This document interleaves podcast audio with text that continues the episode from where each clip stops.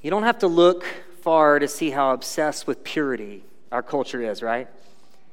With your coffee, for example, to be the purest uh, version of coffee it can be, it needs to be single origin, organically planted, grown and harvested, fairly traded, and responsibly packaged uh, to limit the harmful emissions on the environment.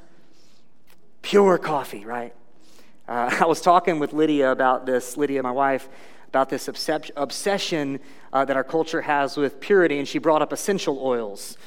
That's where you see it big time, because it's like, don't you dare put jojoba in my eucalyptus, right? And if it sounds like I'm picking on essential oil people, it's only because I definitely am. But I have three fingers pointing back because we're in this. Uh, we are definitely in this in my family. We want to eat clean. We want our water to be pure. You should see our water purifier at our house. We actually have a, a, a water filter on our shower head. Uh, we don't like GMOs. We want our stuff to be non GMO. We're in this. Uh, but we're not the first, and we will not be the last. You see, every culture and every generation has concerned itself with purity of one kind or another, the search for what's authentic, right? For, for what's real, for what's untampered with, for what's natural, for what's pure, be it in food or music or language or business, education, medicine, government, you name it. Just give me the real thing.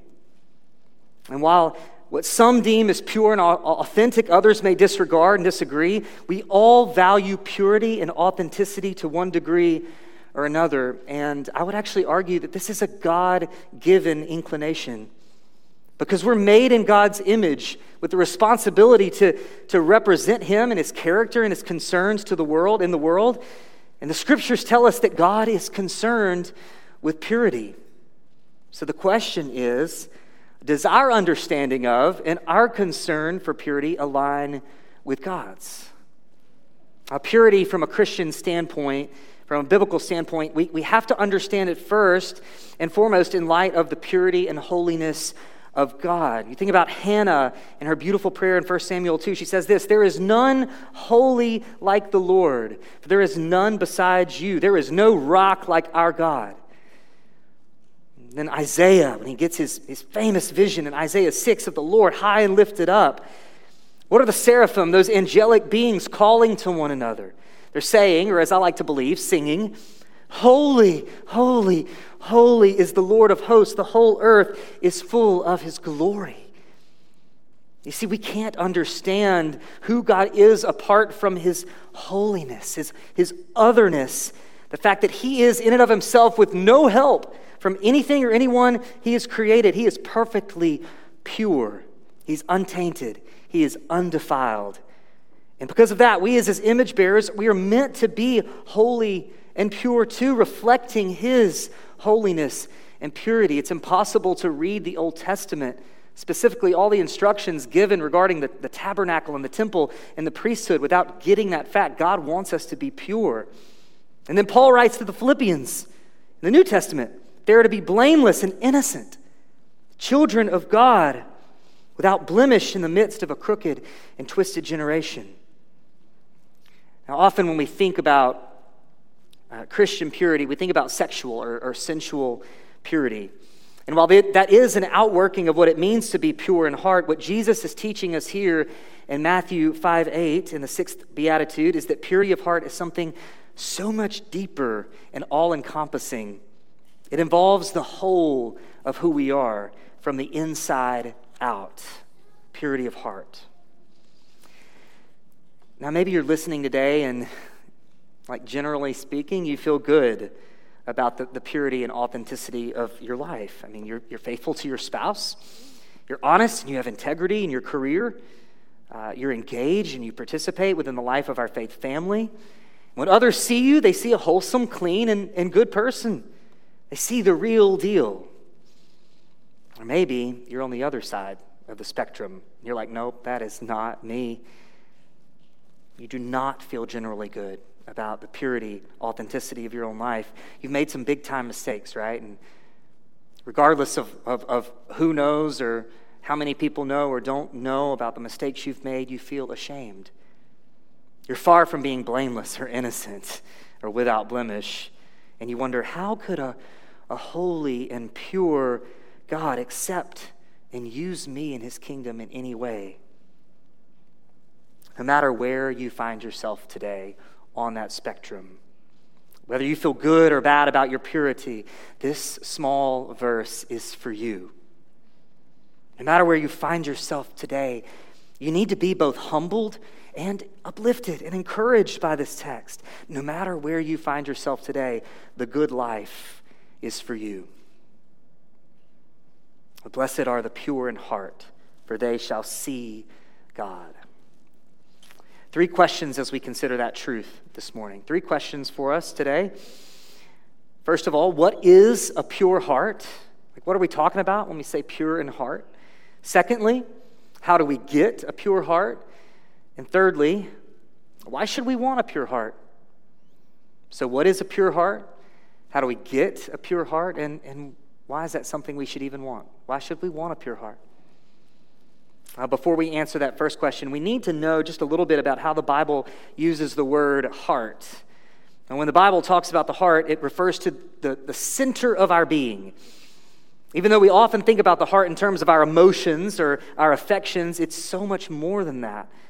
Our hearts, biblically speaking, they have to do with our thoughts and our emotions and our choices, what we think, what we feel, what we will to do. Now, otherwise, we would need to take this beatitude of saying, Blessed are those with pure emotions or pure affections. But that's not what it says, and that's not how the Bible talks about the heart. It says, Blessed are those who are pure in their thinking, in their feeling, and in their choosing. Blessed are those who have a pure inner self or inner nature. So then, again, back to our first question what is a pure heart then? If we understand what heart means, what does it mean to have a pure heart? What is this verse saying? I want to, I want to give you two qualities of a pure heart that, that go together. And there's obviously a, a, whole lot more that could be said, and so these two qualities aren't meant to be exhaustive. Uh, a, pure, a pure heart isn't limited to, to, the, to these two things, but a pure heart can never be less than these two things. Okay, so two qualities of a pure heart. A pure heart is an undefiled heart, and a pure heart is an undivided heart. Pure heart is an undefiled heart, and a pure heart is an undivided heart. So, first, it's an undefiled heart. It's a heart that is uncontaminated. And we all know what contamination is, right? Because of this pandemic, we're all wearing masks here. Avoiding contamination, uh, I'm just guessing, is more a part of your daily life than it ever has been. Avoiding contamination. So we know what that means. But I want to give you a different example. We're all tired of talking about coronavirus. Uh, so maybe uh, many of you know that we recently bought a house up in Guntown, out in the woods, uh, which of course has its advantages and, and, disadvantages, living out in the sticks. And uh, one disadvantage we discovered when we filled up our bathtub. And let me tell you, it was straight up brown. Uh, and now, I, being the eternal optimist, I tried to tell Lydia, look, it's just, it's just the way the light comes in and like kind of re- reflects off of the, the green walls surrounding the bathtub, and it just gives it that earthy hue. Uh, and then you mix that with all those minerals that, are, that, are, that fill up the, the richness of the Guntown soil. And so all of that comes together. And she's like, yeah, no, it's just dirty water. And of course, she's right. Like, it's dirty water. It was not clean, it was contaminated. A pure heart is undefiled because it doesn't look like the poorhouse bathwater. Uh, it's undefiled, and we, and we know that too because of the blessing attached to this condition. If God is perfect in his purity, as we sang together earlier, and in his presence, there can be nothing unclean in any way, then the ones who get to see God, the only ones, are those with a pure, undefiled, uncontaminated, clean heart. A pure heart is undefiled, but that's a problem for us because the Bible says that our hearts are defiled by nature. Jeremiah 17, verse 9 the heart is deceitful above all things and desperately sick. Who can understand it? And that's a problem in and of itself, uh, but it leads to another problem. Verse 10 of Jeremiah 17 I, the Lord, search the heart and test the mind to give every man according to his ways, according to the fruit of his deeds. Uh oh. Like our hearts are by nature sick. They are unclean and defiled, and unless they are cleansed and undefiled, then we have no hope of living the good life unless they are cleansed. We have no hope of seeing God. Let's pray. I'm kidding. No, no. That's not where we're leaving it. uh, as I said, we are meant to be encouraged by this text, but we are also meant to be humbled by this text. That's what Jesus is inviting us to do here. Should we want to understand what purity of heart really means, he's inviting us to be humbled by the impurity we find when we willingly examine our hearts. The second quality of a pure heart, as I mentioned, is an undivided heart. And this has to do with the first quality of an undefiled heart and the way it, it fleshes that out. And here's what I mean pure heart is an undefiled heart. And the evidence that that cleansing took place and is continuing to take place is increasing, increasing devotion to the Lord alone. In other words, a cleansed heart continues to grow in purity by becoming increasingly undivided in devotion to God. When a teacher tells a classroom he or she wants their undivided attention, that means the teacher doesn't want there to be anything competing for the student's attention. My teachers had to tell me this all the time. There's a singular focus desired by the teacher. Now, when I think of singular focus, I think of a basketball player. My favorite basketball player, a man by the name of Giannis Antetokounmpo. Some of you are like, eh, what? Yeah, that's his name. He's from Greece. He's otherwise known as the Greek Freak. He's a forward for the Milwaukee Bucks. Some of you know I'm a huge Bucks fan. Lived up in Wisconsin for almost seven years. Giannis is an all star, or has been an all star for four of the six seasons he's been in the league. He's the reigning NBA MVP. He's the favorite to be the MVP again this year, and he's only 25 years old. And while all that's impressive, the quality that gets talked about most by sports writers and TV personalities is Giannis's single minded, undivided drive to win. He doesn't buddy up with uh, other players on different teams in the league during the offseason. He works out like 23 hours a day. He doesn't get into trouble off the court. He doesn't get embroiled in social media battles. He is undivided in his drive to win. In fact, he recently posted a picture of himself down in Orlando. They're going to start the season back uh, down in Orlando pretty soon. He posted a picture of himself um, getting down there, and all the picture says is locked in. Like that's, that's Giannis. I love that about him. Uh, likewise, a heart that is pure, at the risk of sounding cheesy, bear with me, it's locked in on the Lord. A pure heart is undivided. It's the kind of heart that David prays for in Psalm 86 when he says, Teach me your way, O Lord, that I may walk in your truth. Unite my heart to fear your name. Bring all of my thoughts and feelings and choices together as one to have a singleness and an undividedness and a unity of devotion. May I not be distracted by what would compete for my attention and my affection and my aspiration. This is the first and great commandment. Jesus says this later in Matthew 22. He quotes from Deuteronomy 6 You shall love the Lord your God with all your heart, with all your soul, and with all your mind. Now, it's here that we run into another problem. As we've already seen, our hearts are spoiled, contaminated, defiled, impure. They need to be cleansed and made pure and holy. And we know this experientially by the way our hearts are divided. We love God and money. We love God and power. We love God and notoriety. We love God and our health. We love God and country. We love God and government. We love God, and boy, do we love being right.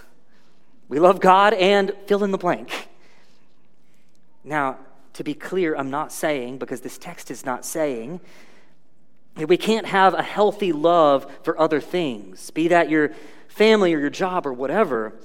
But it is to say that our love or devotion for other things, they have to be brought under the banner of our all encompassing love and devotion to the Lord. Otherwise, that thing, whatever it is, would be competing for our love and devotion to the Lord. So ask yourself this question What is it that tempts you to be divided in your heart? And for some of you, when you examine your own life, it's as easy to point out and see as dirty bathwater. It's right there in front of you. On the other hand, if you find it hard to see where your heart is divided, maybe it's because your idea of purity mostly has to do with what you do, how you look on the outside, how you appear to others. You've tailored your image in order to be perceived by others as a pure person. Rest assured, we are all by nature defiled and divided in our hearts. By nature, our hearts are not pure. And that's what we learn by answering the first question what is a pure heart? By learning that a pure heart is meant to be undefiled and undivided in devotion, we have to be honest and admit that we just don't have that. Like, I, I know when I consider my thoughts and my feelings and my choices, I cannot say that in and of myself I'm undefiled and undivided, pure and holy. So, folks, this should humble us. But fortunately, there is somewhere to go from here. A second question How do we get a pure heart? We know what a pure heart is. How do I get it? How do we get that which we're not born with? Well, the answer is a pure heart. The kind of heart that Jesus is talking about in this beatitude, it has to be granted to us and it has to be grown in us. A pure heart has to be granted to us, and it has to be grown in us. So, first and foremost, it has to be granted to us. And it follows naturally that, that a pure heart has to be granted to us when we believe what Jeremiah says that the heart is deceitful above all things. So, we have to be granted that pure heart. But it's important to also understand that our deceitful and impure hearts, they actually have to be removed and replaced with undefiled, pure hearts. It's heart surgery, folks. Two books over from Jeremiah and Ezekiel, Israel is given this promise by the Lord. You probably heard this before Ezekiel 36, 25 and 26.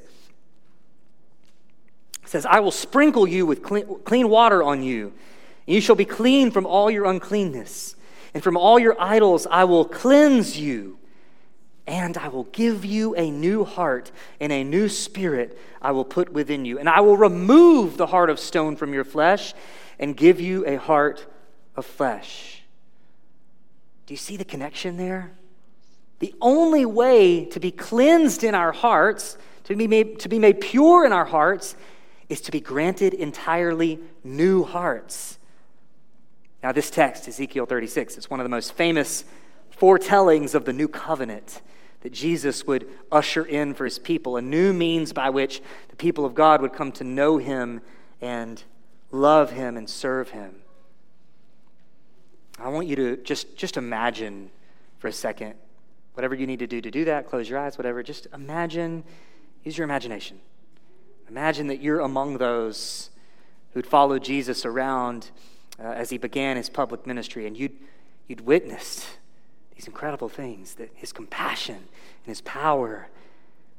There's just something entirely different about this man that than anyone you, you'd ever known or seen. And now, as he begins to teach the Sermon on the Mount, you're just you're hanging on every word. He's making these incredible and hopeful statements of blessing and promise. And then he says this Blessed are the pure in heart, for they shall see God. You turn to your brother or sister, or mom or dad, or husband or wife, or whomever, and you say, Could it be? I mean, really? Could it be that he's about to make our dreams of Ezekiel 36 come true? Oh, if Granny or Papa could see this, right? Like, these are the stories you were told as a young child growing up in Galilee, that one day the king would come and give us all new hearts. Now, of course, if you had been there uh, to hear the words of Jesus, you'd have no way of knowing how he would make those dreams come true. But we know. We know that Jesus came to die. That though he was fully God, he was also fully man, fully human, and he did what no human had ever done or will ever do, and that is to live a perfectly pure life because his heart was never defiled and it was never divided. And so he went to the cross and he died. And on the cross, he absorbed the wrath of God, the punishment we all deserve for the rebellion of our defiled and divided hearts. And so the Father accepted the sacrifice of Jesus as pure and perfect. And he was risen in power. And he rules and reigns over all that he has created now. And now all those who run to him and abandon the false purity and authenticity and satisfaction that the world has to offer and throw themselves on the mercy of Jesus, they are granted pure hearts. For those of you who have trusted in the forgiveness of your sins, trusted in Jesus, remember that today. Be encouraged by that today. You have been granted a new and pure heart. You didn't earn it, and you can never lose it. Remember that today. Ah, if you have not trusted in Jesus and his life, death, and resurrection, then we want to urge you, we want to plead with you to do that today. The reality is, you will not find real purity, and with that, lasting peace and hope apart from Christ. Don't look to what the world tells you is the path to the good life. And don't listen to any Christian who tells you that simply by following the rules and engaging in religious rituals that that's the path to the good life. Otherwise, you'll be no different than the Pharisees. And what did Jesus say about their hearts, about their inner selves in Matthew 23? Listen to this. He says, "Woe to you, scribes and Pharisees, hypocrites! For you clean the outside of the cup and plate, but inside they are full of greed and self indulgence. You blind Pharisee, first clean the inside of the cup and plate, that the outside also may be clean. So, for those of you who haven't trusted in Christ, come to Christ if you don't know him. And first receive what he promises to grant you. A pure heart has to be granted to us. And then a pure heart has to be grown in us which God will also do. The purity that God grants is the purity that God will grow. The purity that He grants is the purity that He will grow. Philippians 1 6, He who began a good work in you will bring it to completion at the day of Jesus Christ. And the only difference between the granting of our pure hearts and the growing of our pure hearts is that we get to take part in the growing like instruments in the great gardener's hands. I didn't say tools because I didn't want to call y'all tools, even though it's more in keeping with the gardening metaphor, whatever. Instruments in the great gardener's hands. We have an active participation in our own growth. James 4 8, listen to it here. Draw near to God. This is active, and He will draw near to you. Cleanse your hands, you sinners, and purify your hearts, you double minded. You see the connection there? We actively work to become more and more purified by becoming less and less double minded or less and less divided in our devotion. And how do we do that? Psalm 119 answers and asks that question, or uh, asks and answers that question. How can a young man keep his way pure? By guarding it according to your word. With my whole heart I seek you. Let me not wander from your commandments. I have stored up your word in my heart that I might not sin against you. We draw near to God and we grow in purity by guarding ourselves with His Word, storing up His Word in our hearts. When we hear that, it's, it's, it's natural and, and right for us to think about personal Bible reading, right? We need to be, as individuals and families, with our spouses and with our children, reading the Word memorizing the word, internalizing the word. But, folks, we also can't miss that our personal devotion to the Lord and His word can never be divorced from our corporate or from our collective devotion to the Lord and to His word. Colossians 3 talks about how the word of Christ comes to dwell in us richly as we what? As we gather through the teaching of the word, and I'll admit my personal favorite, I'm a little biased, the singing of his word. Our gatherings are special in helping the word of Christ dwell in us richly. And when we don't commit to gathering with one another, the truth is we are depriving ourselves of the purity God wants to grow in us. It's just true. I don't know about you, but I felt it big time when we took our hiatus a few weeks ago, or a few months ago now. I know God was still moving and working in our church, and that He was faithful, and He was still moving and working in my life, but there was something missing. And it was like eating pancakes without syrup. Like, who does that? And then it was like a spark was ignited when we started gathering again. Health concerns or job situations aside, folks, we should all be committed to gathering together, come hell or high water. We are going to gather for the sake of our purity. Now, as we grow in purity of heart by filling our hearts with His Word, that purity should make its way into our hands, what we, what we do. We should be pure in our actions, be it purity in our sexuality, purity in our careers, or here's a tough one purity in the way we engage with one another on social media. How are you doing with that? I want, I want you to examine your life this morning. Consider the ways in which your hands are not pure. Hands being a metaphor for actions, what we do. Now, what do you think you would see and experience if you could be on the other side of you? It's a good question we all need to ask ourselves. What would you see and experience if you could be on the other side of you, subject to your own actions and words? But then, of course, we have to go deeper and ask this question What has divided your heart in such a way that you behave in that way? Because only recognizing what defiles and divides our hearts will we be able to grow in purity from the inside out. Not like the Pharisees who cleaned the outside but not the inside.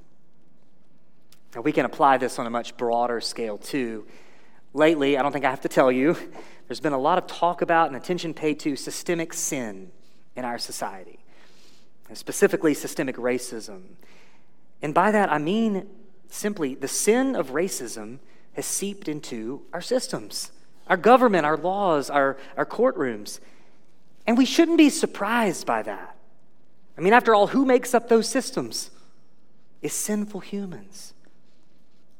Right? Sinful humans who have historically always brought along their sinful baggage into the systems of the world. If those systems are made by sinful humans, we shouldn't be surprised that there's going to be sin there. I mean, the fact that abortion is legal in our country proves that point. It's the systemic sin of murder. Now, hear me when I say, we as Christians, we should seek to make our world and its systems more pure, less murderous and divisive, more equal. However, hear this too. We would be foolish, foolish to think that we're truly addressing the biggest problem of our world simply by protesting, petitioning, campaigning, or voting. Because as, as important as those things might be, they don't really address the more sinister nature of sin. Here's the reality sin doesn't need broken systems or corrupt governments or unjust laws in order to thrive. Sin doesn't need the widespread prevalence of racism or abortion in order to thrive. All sin needs in order to thrive is one heart that's willing to love it. Now, if you don't believe me, just ask Adam.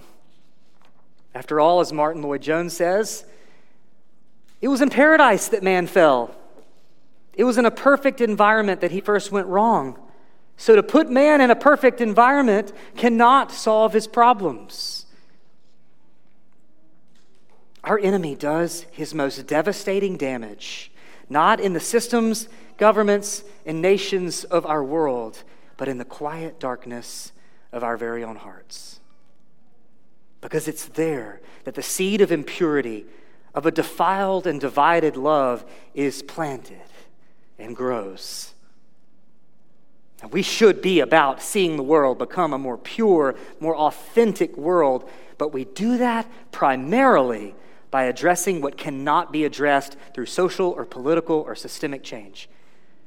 The world will only become more truly pure when our hearts become more truly pure. God has always been and will always be concerned, first and foremost, with our hearts. They would be undefiled and undivided in devotion to Him. And He will grant and grow that purity for the hearts that turn to Him in Christ. But then that begs this question third question for today Why should we want pure hearts? Why should we want pure hearts? I mean, how does a pure heart give me the good life? The answer is that there is no better life than seeing God. There is no better life than seeing and, and experiencing and being with God. Blessed are the pure in heart, for they shall see God. Another way to word that is the pure in heart shall see God, therefore they are. You can participate here. Blessed. They, therefore they are blessed, for they shall see God.